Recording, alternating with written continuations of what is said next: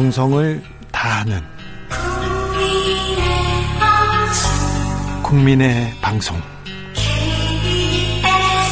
KBS 주진우 라이브 그냥 그렇다고요. 네, 주진우 라이브 이슈 티키타카 최진봉 교수 김병민 비대위원 함께하고 있습니다. 4월 재보궐선거 이야기로 넘어가 보겠습니다. 국민의힘 서울 부산시장 보궐선거 후보 선출을 위한 본 경선을 100% 여론조사로 치르기로 했습니다. 당내에서 좀 반발하지 않습니까? 어, 과거의 경우라면 그럴지 모르겠는데요. 예. 지금 이번 보궐선거를 앞두고서 우리 당내에 있는 굉장히 다양한 의견들이 나오는데 음. 그 다양한 의견의 교집합, 하나된 목소리는 무조건 이겨야 된다. 아. 무조건 이기려면 어떡합니까? 100% 시민들의 목소리 들어야죠. 음. 그래서 100% 여론조사를 결정해서 가는데 예. 그렇게 큰 부담감 없이 잘 진행되고 있는 상황입니다. 근데 저는 이렇게 생각해요. 지금 김병민 의원 말씀하시는 그렇게 갈 수 있다고 보고 다만 예. 그러면 지금 일부에서 이렇게 얘기하잖아요. 국민의힘에서 안철수 대표나 아니면 어, 금태섭 의원을 함께 음. 포함시켜서 하려고 하는 게 아니냐. 저는 그건 아니라고 봐요. 무슨? 말씀? 어. 그러니까 제 말은 무슨 예. 말이냐면 국민의힘 자체적으로 경선을 치르고 나서 그 예. 후보와 예. 나머지 두 분과 단일화에 대한 협상을 할 수 있다고 보지만 아. 그두 분이 국민의힘에 들어가서 뛰면서 경선할 거라고 보지 않는다는 거예요. 음. 그러니까 지금 현재는 안철수 대표나 아니면 금태섭 의원이 국민의힘에 입당을 하겠습니까? 저는 거의 그럴 가능성은 거의 없다고 봅니다. 뭐 100%라고 제가 말씀을 못 드리겠어요. 그러나 네. 경선 전에 들어가서 국민의힘에 안에서 경선할 가능성은 낮다. 저는 그렇게 봐요. 그러면 100% 국민 경선이라는 것도 본경선 하기 전에 예컨대 그 자체적으로 국민의힘 후보들 간의 경선은 가능하겠죠. 그러나 나중에 이 두 사람과 즉새새 멤버가 되겠죠. 그러면 네. 만약 국민의힘이 후보를 선정 하게 된다면 예. 그리고 나서 또 다른 단일화 협상이 이루어질 가능성이 있다라고 보기 때문에 음. 이그 본경선 100% 여론조사가 뭐 김, 어, 안철수 대표나 아니면 어 금태섭 의원이 예. 국민의힘에 입당한 이후에 일어- 입당한 이후에 일어날 가능성은 낮다고 보는 거죠. 그렇게 되면 국민의힘 후보들 입장에서는 약간 음. 굴욕적일 수도 있고 힘 다 빠진 다음에 네. 8강, 4강 다 뛰고 그 다음에 이제 결승 뛰겠다. 이러면 우리가 무슨? 너무 뭘- 복, 복잡하게 생각할 이유가 없습니다. 예. 국민의힘은 국민의힘 나름대로의 자체적인 내부 절차를 거쳐서 후보를 만드는 과정을 거쳐갈 건데요. 예. 지금 이제 나오고 있는 각종 여론조사들이 있습니다만 지금 얘기되고 있는 후보들 중에 정확하게 내가 나서겠소라고 한 후보들이 그렇게 많지가 않습니다. 어. 근데 나서겠다고 한 사람들도 아닌 상태 속에서 치러지는 가상의 여론조사인 겁니다. 음. 우리 당이 지금 나오겠다고 얘기를 한 사람들 말고 이분이 나가는 것 아니야라는 부분들을 점쳐서 나온 여론조사에서 안철수 후보가 조금 높게 나오고 있는 상황이긴 합니다만은 예. 이제 본격적으로 우리 당에서 나올 수 있는 모든 가용자능한 총 어, 동원된 선수들이 나오게 될 것이고 음. 또 여기는 지금까지 모습을 드러내지 않았던 사람들이 전격적으로 합류하게 될 가능성도 여전히 열려 있다 생각합니다. 그리고 아. 금태섭 의원이나 예. 전 의원이나 안철수 대표 같은 경우도 얼마든지 함께 할 수 있도록 공간을 다 열어놓고 있는 거거든요. 네. 이 국민의 힘이 보여줄 수 있는 어, 한바탕 드라마가 쭉 올라가면서 어느 정도 국민 앞에 선보이는 시기는 아마 구정이 지나고 나서가 되겠죠. 구정이 지나고 나서 왜냐하면 예. 구정 전에는 후보 등록 다 받고 그리고 예비 경선 거쳐서 본 경선이 한참 지나서 후보가 나타나게 되면 한 2월 말 정도에는 후보가 확정이 될 것 아닙니까? 예. 후보가 확정이 되는 2월 달에 여론조사를 한번 유심히 지켜보십시오. 음. 타임캡슐을 타서 딱 지금의 여론조사랑 그때 것을 그때 가서 방송에서 꼭 한번 비교해 봤으면 좋겠는데 예. 그때 과연 여론조사 수치가 국민의힘의 후보와 예. 그리고 바깥에 있는 금태섭 전 의원 음. 혹은 안철수 대표 등과 어느 정도의 여론조사 수치의 차이가 나게 됐지 음. 여기에서 국민의힘이 압도적인 승기를 잡게 되는 순간이라면 그때는 오히려 얘기가 좀 많이 달라질 겁니다. 그 부산시장은 그래도 네. 서울시장에 비해서는 그 후보들이 거의 윤곽이 나타나는 거 아니에요? 국민의힘 같은 경우? 어, 지금 여론조사상에 부산에 이미 나오겠다는 사람들이 꽤 있기 때문에 예. 나오겠다는 사람들 중심으로 여론에서 차이가 많이 나는데요. 음. 근데 선거는 앞으로도 90여일이 좀 넘게 남은 상황이고요. 예. 이번 서울시장, 부산시장 보궐선거는 마지막 순간까지 굉장히 많은 변수들이 존재하고 있는 터라 예. 아마 그냥 심겁게 이대로 끝나는 것 아니야? 라고 하는 생각에 또 다른 변수들이 작용할 가능성도 있다고 봅니다. 그럼 여당도 그럼 마찬가지일까요? 우상호 의원 네. 사실 공식적으로 출마한 사람 우상호 의원 하나밖에 한 명밖에. 없어요 지금 현재. 그리고 이제 나머지 두 분은 어떻게 아직 결정을 안 한 상태고 지금 예. 만약의 경우에 어 지지율에 큰 변화가 없고 지금 이제 국민의힘에서 얘기하는 것처럼 우리 김병미 의원이 얘기했던 것처럼 만약에 제 3의 후보가 또 지금까지 거론되지 않은 분이 나오게 된다고 하면 여당도 어, 적절한 카드를 준비할 가능성은 저는 있다고 봅니다. 지금 음. 현재 지지율상으로 물론 뭐 그 지지율이 계속 갈지는 모릅니다. 아직 90일 남아 있으니까. 예. 그럼에도 불구하고 야당이 유리한 쪽으로 계속 이제 추세 자체가 그렇다는 말씀을 드리는 예. 것이고요. 그렇다고 하면 야당 후보를 꺾을 수 있는 제3의 인물에 대한 차출론도 충분히 나올 수 있는 상황이다. 이거는 음. 상대적인 거잖아요. 선거라고 예. 하는 게 이게 모든 게 결정이 안 된 상태이기 때문에 국민의힘에서 만약에 제3의 후보가 구정 아. 전후로 해서 나오게 되면 예. 뭐 여당도 충분히 명분이 되는 거잖아요. 음. 이렇게 추출, 어, 차출이 돼서 나오니 이쪽에서 예. 이렇게 나가겠다고 하는 그런 계산은 충분히 가능하기 때문에 지금에 예. 나와 있는 후보들이 끝까지 이거 이이풀 안에서 경선이 반드시 이루어지고 끝까지 갈 거다 이거보다는 예. 앞으로 열려 있다 충분히 저도 그렇게 생각을 합니다. 그러니까 야구에서 음. 왼손 투수 나오니까 그렇죠. 왼, 왼쪽 슬러거 빼고 음. 오른쪽 타자로 가는 음. 것처럼 네. 바뀔 수 있다는 거죠. 서로가 서로의 카드를 보고 마지막에 하겠다라고 하는 전략들을 가지고 있을 거라 보는데요. 예. 근데 이제 더 미룰 시간이 없습니다. 음. 예. 너무 많이 와 있기 때문에 최소한도 국민 앞에 선보이는 건 이번 구정 때는 음. 거의 모든 것들이 다 선보여줘야 되거든요. 그러면 구정이 2월 음. 한 둘째 주 정도가 되나요? 예. 그 전에 나름대로 이제 뜨겁게 달아오르는 기간까지 음. 생각을 하게 된다면 저는 한 2주 정도 뒤쯤이면 나올 수 있는 새로운 판의 장들이 화끈하게 열릴 거라고 봅니다. 아, 그렇군요. 2주 정도 후에야 진짜 본격적인 선거전이 시작될 수도 있겠습니다. 4차 재난지원금 이야기해야 될 것 같은데요. 전 국민에게 지급해야 된다는 목소리가 여권에서 계속 나오고 있습니다. 어떻게 생각하시는지? 어, 지금 현재 그 환자를 놓고 조금 비유를 들면요. 예. 굉장히 응급한 환자가 있어서 심폐소생을 해야 되는 응급처치가 필요한 상황 속에서 보약을 먹어야 된다고 처방하는 것과 저는 좀 유사한 상황이 아닌가 싶습니다. 아, 우리가 지금 현재 상황에서 긴급 재난지원금을 요구 어, 꼭 필요로 곳이 굉장히 많이 있습니다. 예. 왜냐하면 정부의 사회적 거리두기 강화가 계속 이어지고 있기 때문에 예. 도저히 버틸 수가 없어서 쓰러져 갈 수밖에 없는 소상공인, 자영업자 음. 이런 분들을 위해서 지금 정부가 지급하겠다는 예산 턱없이 부족합니다. 음. 그렇다면 지금 언제까지 끝날지 모르는 이 위기 상황 속에서 예. 정부의 한정된 자원을 어디에 투입해야 되는 것인가? 예. 사실 답은 명확하거든요. 100만 원, 200만 원, 300만 원 준다고 이 문제 해결할 수 있는 것인가? 어. 지금 일본 같은 경우에는 내일부터 더 심각한 상황으로 확대된다 그러는데 예. 우리 대한민국에서도 지금 당장 1월 달로 끝나는 것이 아니라 앞으로 지나가는 과정 속에 또다시 거리두기가 확대된다면 음. 이로 인해서 급하게 타격을 입는 분들에게 더 많은 예산을 지원해야죠. 음. 보편적인 형태로서 모두에게 주게 되는 전국민 재난지원금이 필요할 때가 있습니다. 예. 제가 앞서 말씀드린 보약처럼 예. 사람들이 그거는 언제냐면 예. 코로나가 백신 투입 백신에 대한 접종 등으로 인해서 어느 정도 다 정리가 좀 돼가는 와중에 예. 우리가 사회생활도 좀 하면서 음. 나가서 경제적인 소비가 필요할 때가 옵니다. 예. 그때에 얼어붙었던 경기를 활성화시키기 위해서 음. 보편적인 재난지원금 지급이 필요할 때가 올 수도 있는데요. 음. 적어도 지금 시점에서는 이런 얘기와 주장을 하게 되는 건 음. 4월 보궐선거를 앞두고 국민을 선거용으로 좀 음. 활용하기 위한 정책적 술수 아니냐 이런 비판 피하기 어려울 겁니다. 아, 선거용이다. 저는, 예. 최근호 저는 그렇게. 생각하지 않습니다. 예. 왜냐하면 국민들이 우리나라 국민들의 정치 수준과 의식이 얼마나 높은데요. 이거 예. 돈몇 푼 준다고 그거 뭐 10만 원, 20만 원 준다고 여당 찍고 뭐 야당 안 찍고 이런다고 보지는 10만 원, 않고. 20만 원이 아니라 100만 원. 어, 예를 들면 그러니까 이제 예. 보편 지급을 하게 되면 제 말은 예. 그런 얘기를 하는 거죠. 예. 근데 그 다음에 또 하나는 문제는 뭐냐면 이게 저는 보편 지급이라고 하는 게 현금성으로 주는 게 아니라 지역 화폐로 주는 거잖아요. 음. 그 지역 화폐를 쓸 수 있는 그 대상이 소상공인들 자영업자들이에요. 예. 그러니까 예를 들면 1년에 뭐 10억 이상의 매출이 있는 곳은 사용이 불가능합니다. 예컨대 네. 뭐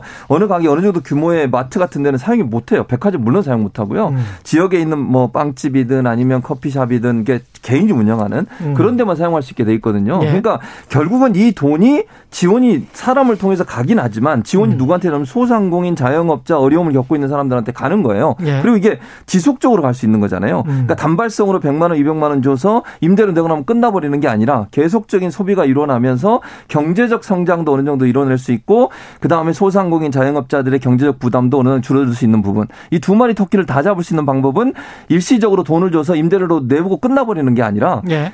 계속 사용할 수 있도록 만들어 주는 거죠. 근데 음. 그 돈이 현금성으로 내가 저축을 하거나 아니면 내가 뭐 돈 많은 가게에 가서 또는 뭐 큰 가게가 쓰는 게 아니라 조그만 가게 쓰기 때문에 그 자체로 저는 도움이 된다고 보고 예. 다만 이제 김병민 의원이 지적한 그 부분.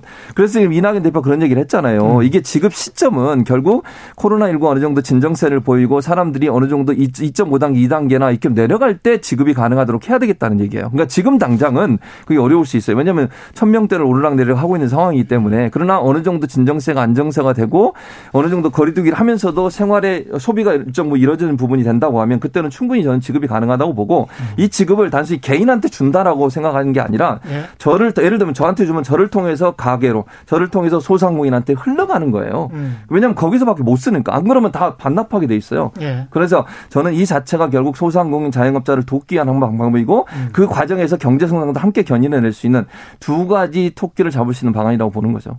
생각보다 그 예. 효과가 그렇게 크지 않았다는 게 전문가들의 견해고요. 첫 음. 번째로. 두 예. 번째로는 지난 정부의 패착 중에 하나가 코로나가 확산되고 있는 시기에 소비 쿠폰, 외식 쿠폰을 뿌려서 오히려 정부, 이번 정부, 예, 예 이번 정부 어, 지난 해에 있었던 예. 예. 이번 정부의 아 머리야 네. 지난 정부라고 하세요 그냥 지난 정부에서 네. 그랬겠다. 패착 중에 하나가 바로 이 시기와 타이밍을 제대로 맞추지 못했다는 벌써 것인데. 교체가 됐어요. 아 마음이 이미 마음을 네. 들켜버렸네. 아, 네 그런 상황이기 때문에 적어도 음. 지금 코로나가 위기가 아직 끝나지 않은 상황 속에서 예. 전 국민에 대한 재난지원금으로 지역사회의 경기 활성화를 위해서 쓰이게 된다는 것이 음. 방역에 대한 정부의 태도와 이게 엇갈릴 수 있다는 것. 두 번째 예. 마지막 말씀드리고 싶은 건 정부는 좀 유능한 정부는 예측 가능해야 됩니다. 예. 지금 1월 달이잖아요. 며칠 예. 지나지도 않았는데 쓸 수 있는 재난지원금 예산이 있습니까? 음. 지난 국회 예산정국 때 이거 다 편성해 갖고서는 심의 의결을 해야 되는데 네. 정부에서 그나마 지금 주고 있는 재난지원금조차도 전혀 편성이 돼 있지 않았기 때문에 야당이 목소리를 높여서 그 재난지원금이 금액이 어, 예산에 반영이 된 겁니다. 네. 지금 하게 된다면 추가적으로 결국 추경을 해야 되는데 거기에 대한 재원 문제부터 고민해야 될 여러 가지 지점들이 많이 남아 있습니다.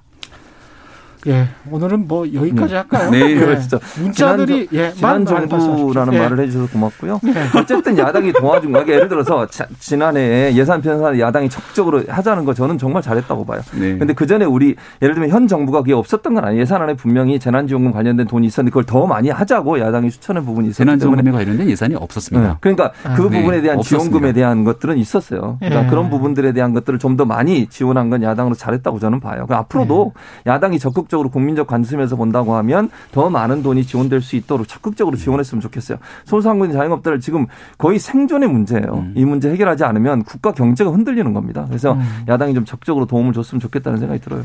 예, 이슈 티키타카 최진봉 교수님 그리고 김병민 비대위원님 함께했습니다. 고맙습니다. 네, 감사합니다. 고맙습니다. 네. 정치 피로, 사건 사고로 인한 피로, 고달픈 일상에서 오는 피로. 오늘 시사하셨습니까? 경험해보세요. 들은 날과 안 들은 날의 차이. 여러분의 피로를 날려줄 저녁 한 끼 시사. 추진우 라이브.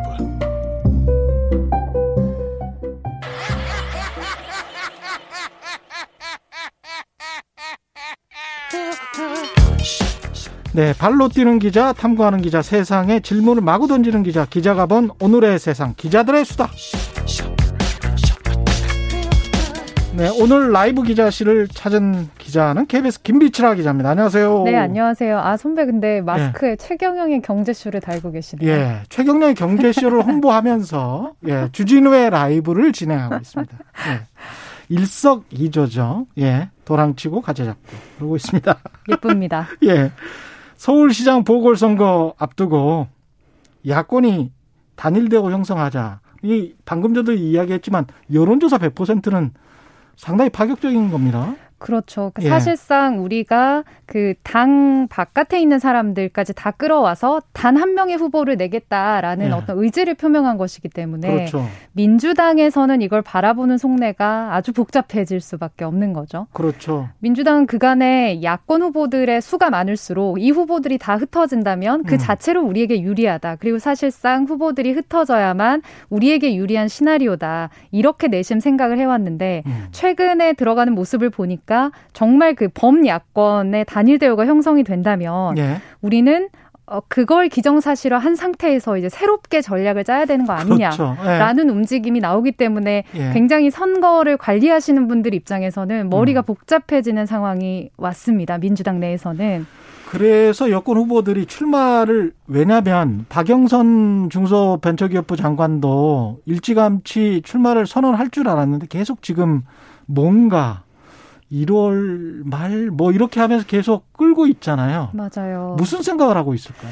일단은 많은 분들도 음. 의아하게 생각하실 수도 있을 것 같아요. 예. 야권에선 벌써 후보가 10명 가까운데 그렇죠. 그래도 여권에서 아무리 상황이 좋지 않다고 해도 공식 선언한 사람이 우상호 의원밖에 없는 없어요. 것이거든요. 예. 그래서 이제 지금 당에서 보면은 말씀하신 것처럼 지금까지 나온 후보들로 여론조사를 해도 안철수 음. 대표가 거의 모든 조사에서 누구에게도 지지 않고 있거든요. 와, 그 예. 그 얘기인 즉슨 이 여권 지지율이 떨어지는 상황을 반영하는 포인트일 수도 그렇죠? 있어서 예. 향후에도 나갔을 때 승산이 있느냐 음. 그것을 모두가 고려를 하고 있는 상황이거든요. 근데 이럴 때 이기면 영웅이 되는 거 아니야? 또. 그렇기 때문에 아마 내심 복잡하고 민주당 내에서도 예.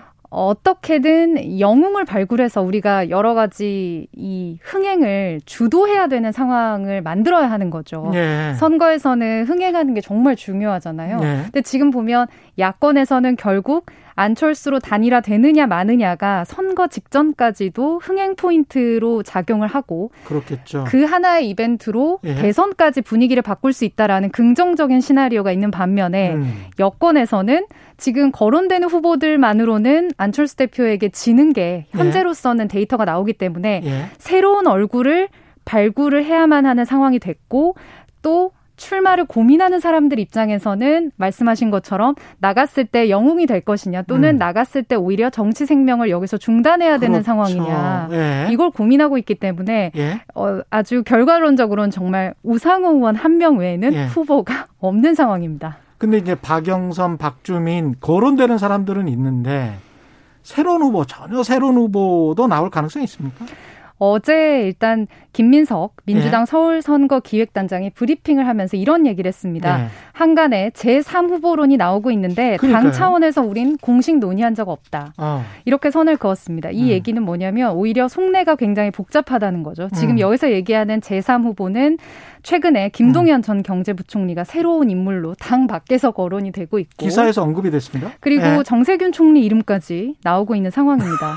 왜냐하면 이제 안철수 예. 대표가 대선 주자급이었는데 음. 시장 선거에 뛰어들면서 판이 커졌고 음. 결국 여기를 대적하려면 민주당에서도 대선 주자급이 나와야만 예. 이길 수 있다라는 느낌이 들기 때문에 안타깝지만 지금 나와 있는 후보보다는 뭔가 음. 새로운 인물, 거물급을 우리가 끌어 들여와야 하지 않느냐라는 예. 얘기가 나오다 보니까 여기저기서 그 본인은 아니라고 할지라도 음. 거물급의 인사들이 민주당을 살릴 후보가 될 것이다라고 네. 이제 찾고 있는 상황인 거죠. 그래서 김민석 단장이 어제 평하기로는 최근 몇 년간 선거 중에 음. 이번 선거가 민주당에게는 가장 빡빡한 선거가 될 것이다. 이렇게 음. 평을 했습니다. 그러니까 사, 예. 4월 보선에서 음. 야당에게 무기력하게 지지 않기 위해서는 음. 뭔가 이걸 뒤집는 판이 필요한데 아직까지는 그 카드가 무엇이 될지는 아무도 모른다는 거죠.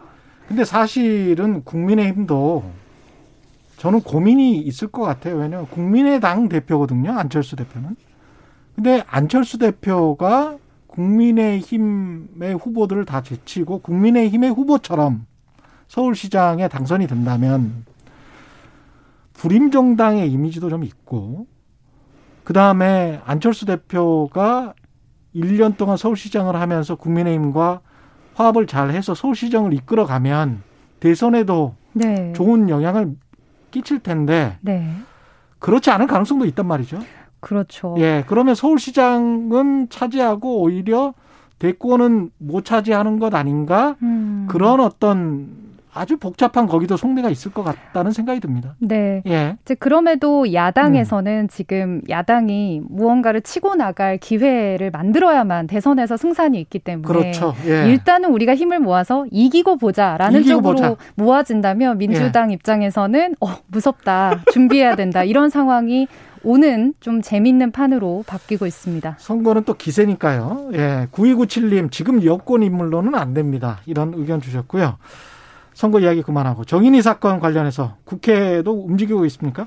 네, 대통령과 국무총리가 언급을 했고 지금 네. 이 시각 이낙연 대표 같은 경우는 강서구에 있는 예. 아동보호기관을 또 직접 방문을 하고 있거든요. 음. 국회에서 제2의 정인이 막는 법 나와야 한다라는 예. 얘기가 나오면서 엄청난 의원들의 발의가 이어지고 있습니다. 예. 어, 학대 아동 보호하는 법, 형량 높이는 법, 뭐 경찰의 책임을 강화하는 법안 등 예. 어제 오늘 해서 뭐 국회의원들 기자회견하고 발의하는데요. 예. 사실 이 모든 법안들 정말 제가 좀 살펴봤는데 예. 지난해 말까지만 해도 한 80여 건이 나왔는데 아. 다 대동소이한 법안입니다. 예. 법안이 발의되지 않아서 없었던 것이 아니라 음. 국회에서 무관심 속에 이 음. 법안들이 한 번도 제대로 논의되지 않고 통과되지 않은 채 있었던 건데 예.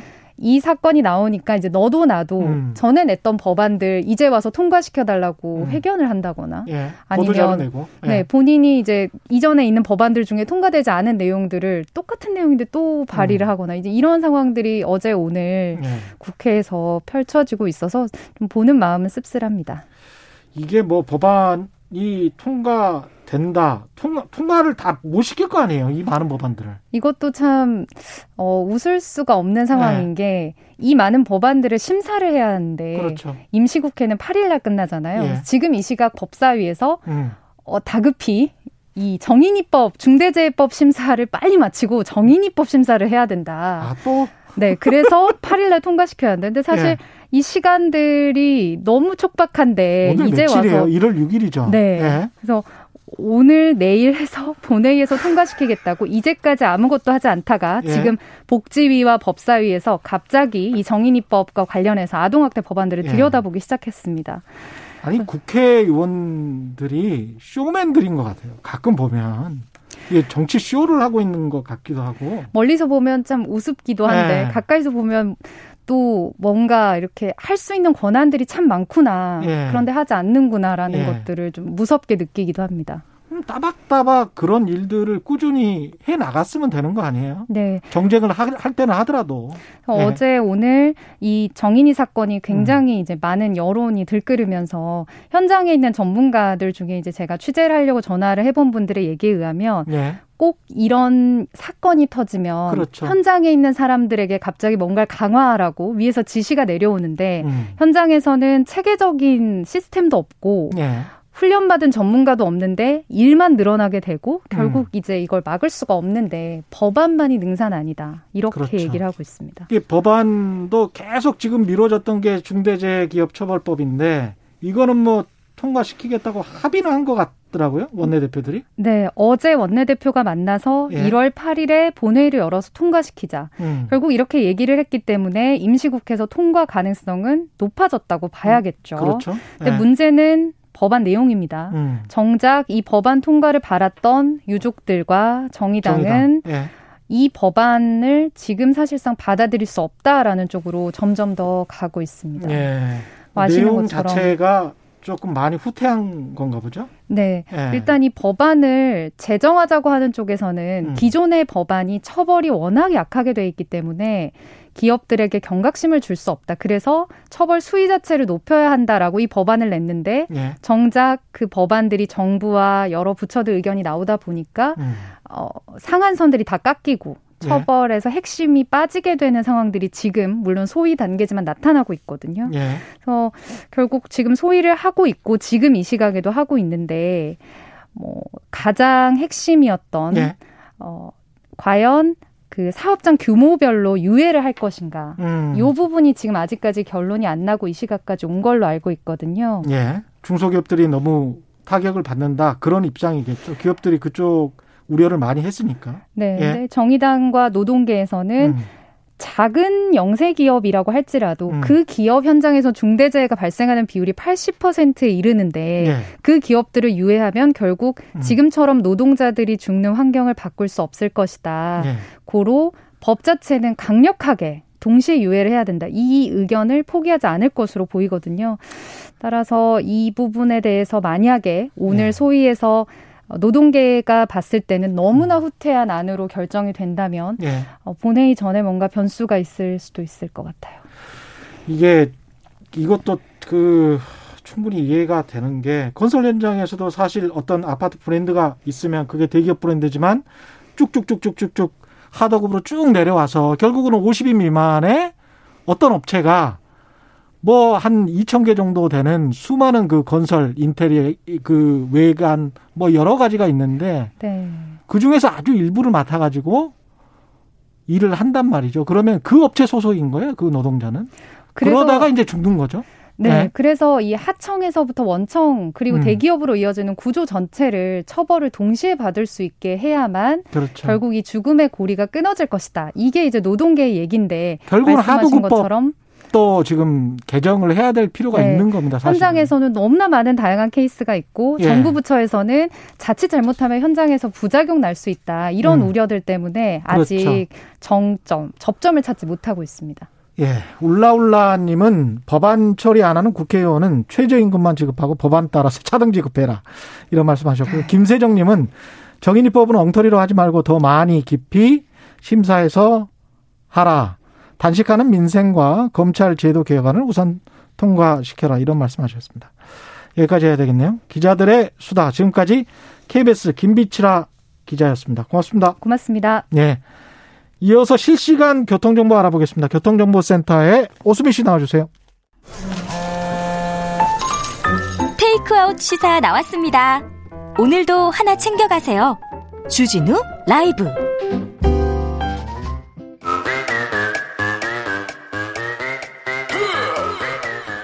모두 정숙해 주십시오. 재판 5분 전입니다. 재판부 입장하고 변호사들 들어왔습니다. 그럼 사건 번호 0106새첫 재판 시작하겠습니다. 예, 오늘 재판은 역시 비대면으로 진행합니다. 양절 변호사님 출석하셨죠? 네, 양절입니다. 출석했습니다. 예, 박지훈 변호사님 출석하셨죠? 네, 출석했습니다. 박준입니다. 예, 반갑습니다. 2021년 올해 큰 재판들 미리 좀 들여다보겠습니다. 다음 주부터 굵직굵직한 재판들이 예정돼 있는데요. 어떤 재판들이 잡혀 있는지 하나씩 살펴보겠습니다. 먼저 박근혜 전 대통령 재상고심 선고가 있죠?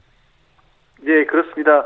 14일이 있죠. 예. 어, 그러니까 재상고심이라는 게 한 번 이제 항소심으로 내려갔다가 대법원까지 왔다가 항소심으로 다시 돌아갔다가 다시 올라와서 이제 선고를 최종적으로 하게 된 겁니다. 네. 특별한 문제가 이번에도 또 혹시 없다라고 한다라면 아마 이번엔 최종적으로 결정이 될 것 같고요. 네. 사실 이제 특별한 문제가 있기는 어려운 게 왜 이 대법원 선고가 있다가 다시 항소심에 갔다가 내려오게 됐냐면 처음에 그 대법원에서 음, 선고를 할 때 이 지난 항소심에서 징역 30년 선고를 했었거든요. 네. 그런데 이제 대통령이 대통령 시절에 받은 뇌물 같은 경우에 이 보통은 다 묶어서 선고를 하는데 그럴 경우에는 특정 분제 특정 분제 가중처벌에 관한 법률상 나눠서 선고를 해야 됩니다. 그러니까 음. 한 번에 선고를 하지만 뇌물 관련은 몇 년이고 나머지 범죄는 몇 년이다 이렇게 선고를 해야 되기 때문에 네. 그 부분만 주로 다시 볼 것입니다. 그래서 14일 날 제3고심 뭐 결과가 나온다고 해도 크게 어, 형량이 달라지거나 하진 않고요. 그냥 계산만 좀 다르게 한다. 그러면 음. 아마 30년 안팎으로 나올 것으로 보입니다. 30년 안팎. 박지 변호사님도 비슷한 네. 의견이십니까? 네, 그렇습니다. 파, 파기 한송에 대해서 취지가 지금 그 양절 변호사 설명하신 것처럼 예. 그 법률적 의미 때문에 파기가 됐던 부분이거든요. 예. 그래서 무죄는 나오지 않습니다. 음. 그더 뭐 많이 나오진 않겠지만 30년 뭐 모르겠어요. 조금 줄을 수도 있을지만 제가 봤을 땐 그대로 나올 거예요. 그냥 30년 정도 그대로 나올 걸로 보고 예. 그날 확정될 걸로 생각이 됩니다. 더 이상 뭐 예. 변동은 없을 것 같습니다. 그날 확정이 되면 박 전 대통령의 사면이 법적으로 가능하게 되는 거죠? 그 법률적으로 특별 사면 얘기가 나오는데요. 예. 그러니까 이게 대통령에게 주어진 아주 특별한 권한이죠. 이게 이제 원래는 어떤 사회적 합의가 필요하다거나 뭐 사회 화합을 위해서 이루어지는 거고 특별 사면권이라고 하는 게 남용되는 걸 막기 위해서 사실은 이제 사면을 하기 위해서 어떤 어떤 조건들이 있어야 된다. 뭐 법무부의 사면위원회를 거쳐야 되고, 네. 뭐 양형 성적이 우수하다든가, 뭐 총형기 몇 년을 지나야 된다든가 이런 제한들은 있습니다. 아. 제한들은 있는데 예. 그게 법적 제한이라고까지는 볼 수 없어요. 원래 음. 이제 대통령의 사면이라고 하는 자체가 특별한 사면이기 때문에 예. 그래서 어 진짜로 뭐 마음을 먹는다고 한다면 불가능한 구조는 아닌데 일반적인 사면 기준은 뭐 충족하기려면 아직 멀었죠. 아 그렇군요. 그러니까 법적으로는 뭐 형이 확정되면 이제 더 이상 뭐 할 수 있는 재판이 없습니다. 그렇기 네. 때문에 사면의 대상은 됩니다. 재판 중이면 사면을 할 수가 없는데 음.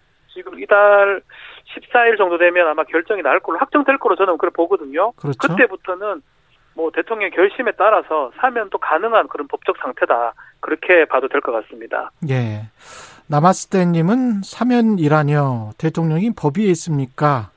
이런 의견을 주셨고요. 모르겠습니다. 저도. 사, 면이 이제 예. 뭐 정치적 얘기고 뭐 여러 가지 얘기들이 많은데 예. 뭐 기본적인 전제 조건은 음. 뭔가 반성을 하고 이제 이런 게또 있어야 되는데 아직까지 예. 박전 대통령이나 이, 이명박 전 대통령 반성에 도는 부분이 전혀 없거든요. 음. 그런 상황에서 사면을 지금 할 수 있는지 그 부분이 가장 조금 좀 문제가 아닌가 저는 그 생각이 좀 듭니다. 반성 이야기하니까 조국 전 장관의 부인 정경심 교수의 판결문에도 반성이 없어서 중형을 때리는 걸로 법정 구속도 됐죠. 예. 그래서. 그런 생각. 이 경우에 이제 사면 같은 경우는 조금은 달라지는 게요. 예. 지금 말씀하신 경우는 이제 재판이 계속 중인 상황이지 않습니까? 예. 재판이 1심이었지만 재규식 교수 같은 경우 항소심도 있고 또 항소심 이후에 뭐 서류만 가지고 뭐 신문을 어, 심리를 하긴 합니다만 대법원 도 남아 있고 그런 경우이기 때문에 사실은 재판 진행 중에 방송은 반성을 한다라는 게 뭐 경우에 따라서는 뭐 인정하는 것처럼 파고 반성을 할 수도 있지만 음. 사실 자기가 억울하다고 생각하면서 재판을 다투는 과정에는 반성한다고 하는 것 자체가 있기가 어려운 상황이잖아요. 예. 예. 근데 이제 사면을 논의하는 그런 단계에서는 아까 박, 박지훈 변호사 얘기한 것처럼 형이 완전히 확정된 다음에 음. 그러니까 이제 법원의 손을 다 떠난 뒤에 예. 그 다음에 이제 국가와 사회에 대한 반성의 모습을 보일 것이냐 말 것이냐의 문제이기 때문에 예. 그 말씀하신 것처럼 재판 진행 중인 상황에서의 반성하고는 좀 차이가 많이 나는 거고요. 음. 그럼에도 불구하고 이 사면 얘기가 나오는 이유는 뭐냐면 이건 법적인 얘기가 아닌 거거든요, 사실. 정치적인 이야기군요. 예, 완전히 예. 정치적인 얘기고요. 음. 뭐 지금 제가 이름이 정확히 떠오르지 않는데 미국의 그 트럼프 대통령 같은 경우 예. 그러니까 대선 기한 어, 진행 중에 예. 자기의 굉장한 정치적인 어떤 뭐 큰 측근 최측근이라고 분류되는 사람이지만 예. 이게 아주 저도 갑자기 이름이 떠오르지 예. 않네요. 예, 맞습니다. 예, 사면했어요. 아무 조건 없이 사면을 시켜버렸잖아요. 예. 그러니까 원래 그런 식의 사면인 겁니다. 우리 사면 제도가 미국식 사면 제도를 본다는 거거든요. 음. 그래서, 그래서 항상 대통령이 그런 사면권을 남용하는 것을 어떻게 막을 것이냐를 논의는 있지만 애초에 법 위의 제도이기 때문에 예. 어, 그래서 제가 이제 마음 먹고 하려고 한다면 어느 조건도 따지지 않고 할 수는 있는 거라는 겁니다. 아, 그렇군요. 손민상님은 사면을 하더라도 형 확정 선고 받고 복역 중도 아니고 다음 정권에서 논의되는 게 맞다고 봅니다. 정작 당사자들은 정치 보복이다 반성도 안 하고 있는데 지금 박정 아, 박근혜 전 대통령 같은 경우는 3년 10개월 정도 수감 생활을 했고요. 전체 형량이 만약에 30년 나온다면 10분의 1 가량 복역을 네. 한 거죠. 예. 네. 조국 전 장관 재판도 지금 잡혀 있는데 15일입니다. 네. 요거는 15일 그 다음 날 바로 재판이 열립니다. 예. 지금 뭐 코로나 등등으로 재판이 지금 서울에 있는 법원들이 좀 중지가 많이 됐어요. 그럼에도 불구하고 15일 날이 재판이 열리면서 아마 제일 중요한 부분이 그 장학금이 뇌물이었냐 이 부분 볼 거고요. 예. 그리고 유재수 경제부시장 부산시 경제부시장한테 음. 이 비의 의혹을 알면서 감찰 중단을 시켰냐 이 두 가지 직권남용죄 등등에 대해서 예. 재판을 지금 뭐 새롭게 지금 열릴 걸로 보입니다. 음. 어떻게 예상하십니까? 일단은 뭐 재판도 꽤 길어질 것 같아요. 근데 이제 좀 한 가지 좀 눈여겨봐야 될게 예. 정경심 교수 재판에서 좀 뭐, 뭐, 좀 예상하고 다른 부분도 많았기 때문에, 음. 이게 장학금을 뇌물로 보기가 좀 어려워. 상식적으로 좀 이해하기 좀 어려운데, 음. 예상하기가 좀 쉽지가 않을 것 같아요. 또 이것도 법원에서도 장학금도 뇌물이다 볼 또 법리대로만 판단한다면 뭐 그런 가능성도 있는 거니까. 의전원 장학금 200만 원씩 한 두 번 받은 거 그거였죠? 예, 그, 그 돈이 지금 뇌물로 받은 거라는 거거든요. 예. 정확히는 세 번 정도. 네. 세 번이 있나요? 예. 네. 근데 이게 왜 박진 변호사가 과연 이게 뇌물이냐는 얘기를 왜 하냐면 예. 사실은 이제 그 장학금을 주기 시작한 시기가 민정수석이 되기 전에 서울대 교수 시절일 때 그렇죠. 이 딸에게 장학금을 주기 시작을 했거든요. 박근혜 때부터 2015년인가 예. 그랬던 것 같아요. 박근혜 예. 정부 때부터요. 예. 예. 그러니까 그렇게 서울대 교수이고 또 음. 정권도 박근혜 정권 시절에 어 그 조국 전 장관이 그 당시에 그 정권이 바뀌고 음. 민정수석이라는 아주 중요한 자리에 앉으리라는 것을 예상하면서 주기는 불가능하잖아요. 그렇죠.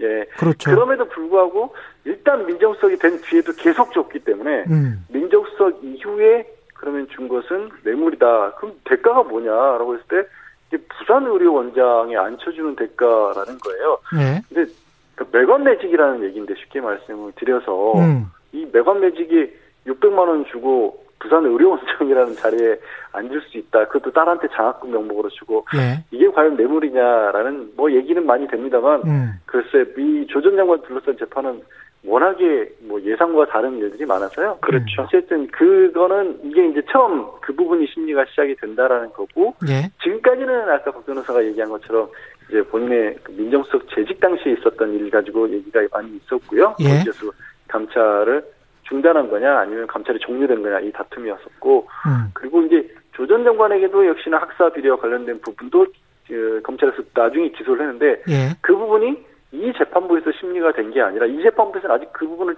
따져보지도 않았어요. 들여다보지도 않았는데 음.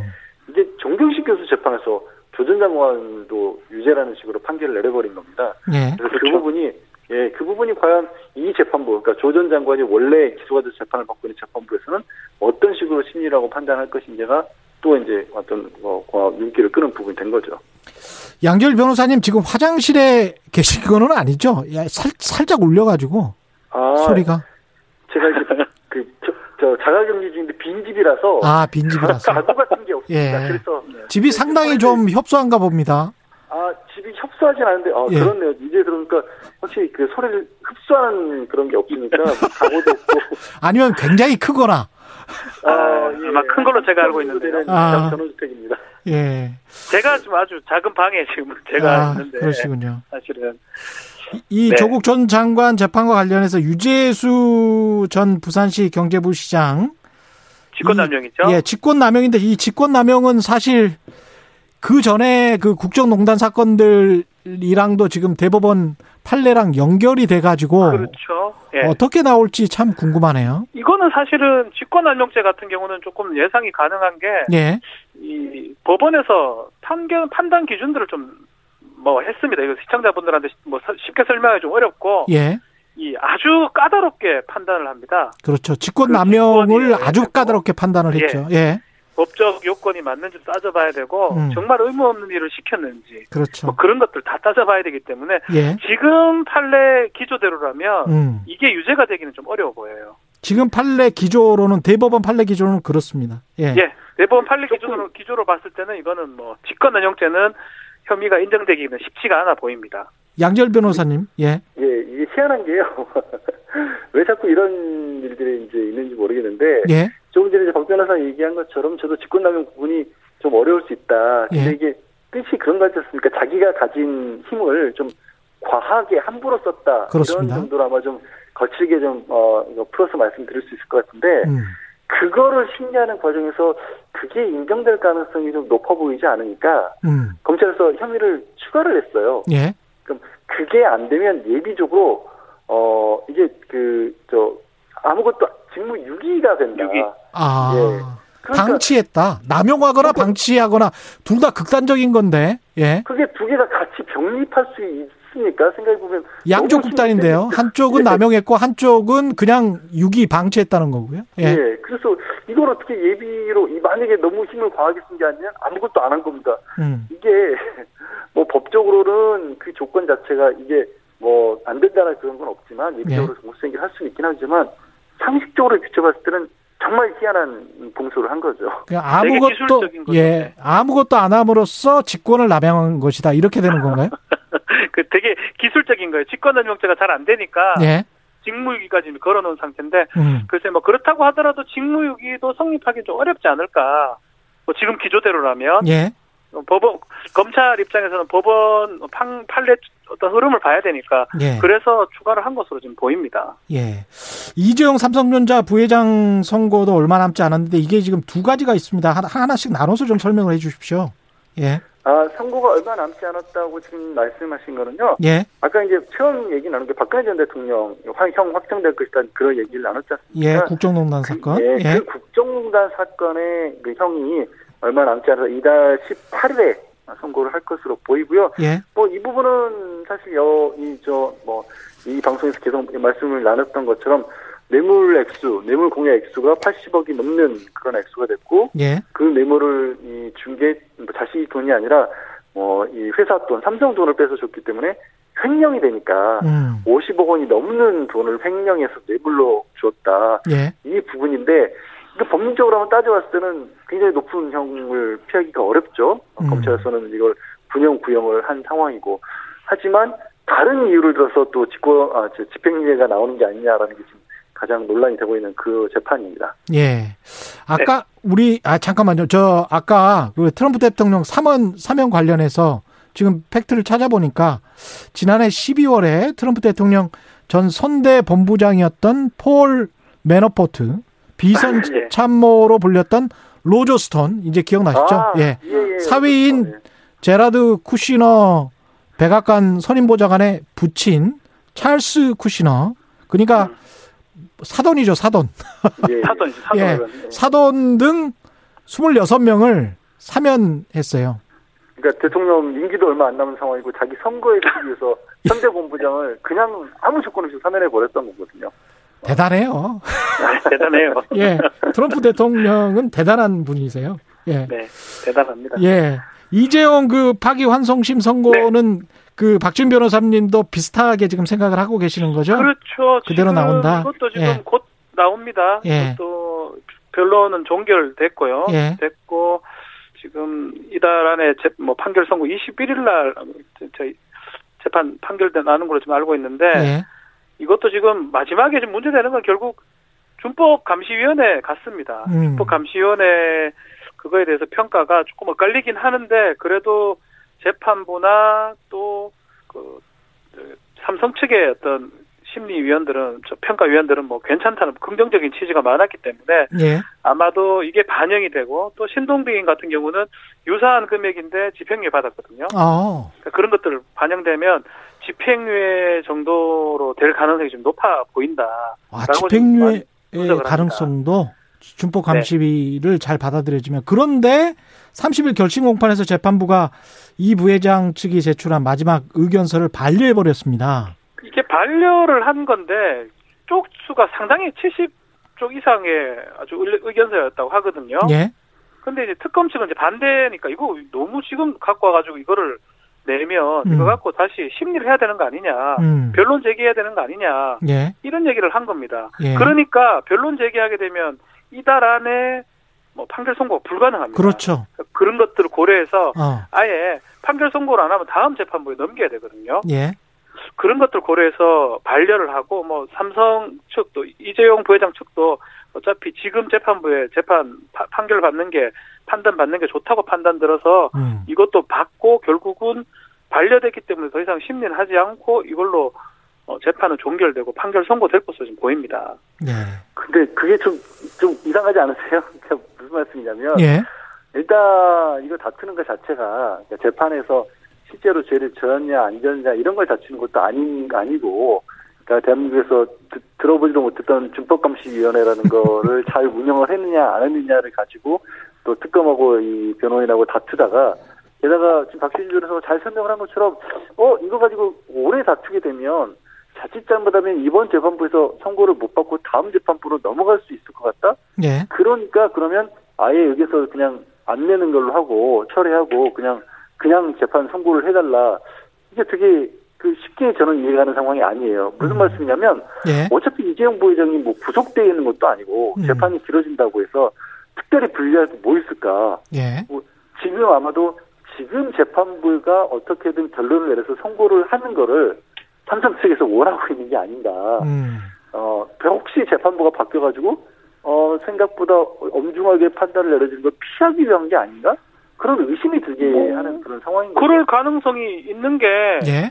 이건 준법 감시 제도를 얘기했던 재판부가 뭐 이런 경우가 거의 없었거든요. 그렇죠. 거의 처음이었기도 하고 음. 이 정준영 부장이 이끄는 재판부가 계속적으로 했던 부분이기 때문에 음. 만약에 재판부가 바뀌면 그 준법감시위원회 제도를 뭐 중요하게 보지 않고 새롭게 판단을 하고 다른 기록을 판단한다면 구형의 9년이라면 이게 다 유죄가 된다는 가정하에는 최소 4, 5년이 실형이 예상되는 거거든요. 네. 그런 거기 때문에 지금 재판을 좀 받고 싶지 않을까. 음. 뭐 저는 뭐 그렇게 좀 보입니다.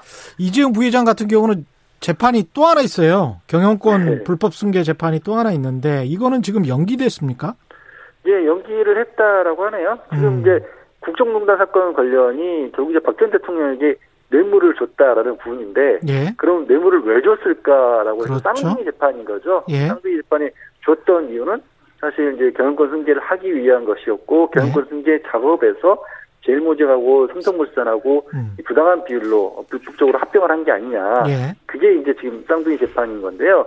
이른바 이제 자본시장법이라든가 금융시장법, 금융투자법률 위반 혐의인데 이 부분은 음 사실 공판 준비기를 미룬 겁니다. 예. 이제 이제 공개 재판은 아니고 어 이 비공개로 검찰 측하고 변호인 측하고 출석을 해서 앞으로 어떤 식으로 사건을 진행해 나갈 것이다라는 거를 그 정하는 건데 이것마저도 연기를 했어요.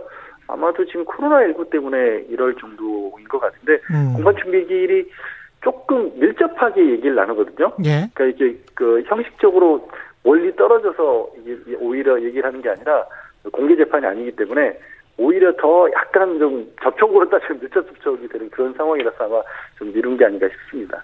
예. 박준 변호사님. 네.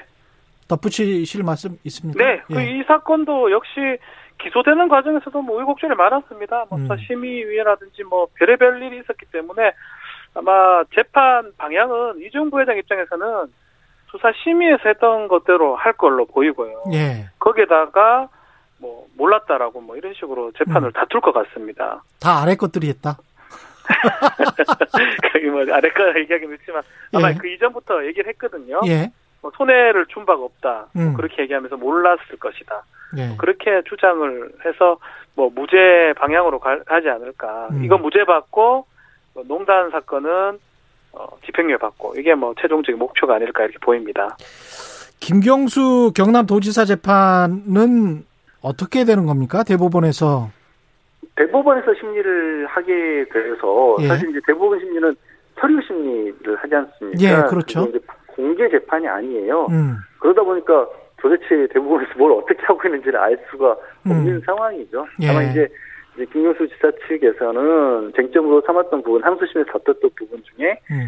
그날 이제 이른바 뭐 댓글 조작하는 데 있어서 프로그램이라고 하는 킹크랩 같은 것들을 시연할 만한 그런 상황이 아니었다는 부분을 항소심에서 잘 어, 이제 김영수 지사 입장에서 잘 입증을 했다라고 봤는데, 예. 왜이 부분이 전혀 반영되지 않았는지 이 부분을 대법원에서 좀 집중적으로 다투겠다라고 밝혔고요. 예. 이제 대법원의 그런 내용으로 이 변호인 측에서 이제 정리를 해서 올리겠다는 거고 음. 거기에 더해서 어 이른바 역작업이라고 하는 부분들 그러니까 지금 특검이 저 기소를 한 부분들은 댓글 작업을 해서 당시 문재인 후보에게 유리하게 이 선거 구도를 이끌고 가려고 했다는 건데 예. 문제는 거기 비방 오히려 문재인 후보라든가 여권 인사들을 비방하는 내용도 뭐 20%에서 30% 정도 가량이 들어있다는 거 아니겠습니까? 예. 그러면 이 부분이 들어가 있는데 어떻게 어, 김경수 지사하고 공모를 했다는 것이냐. 이 부분이 좀 설명이 안 되는데 참 이해하기 어려운 부분이 항소심에서는 그 부분은 그럼 무죄라고 봐버린 거예요. 무죄가 됐죠. 음. 예, 그러니까 이게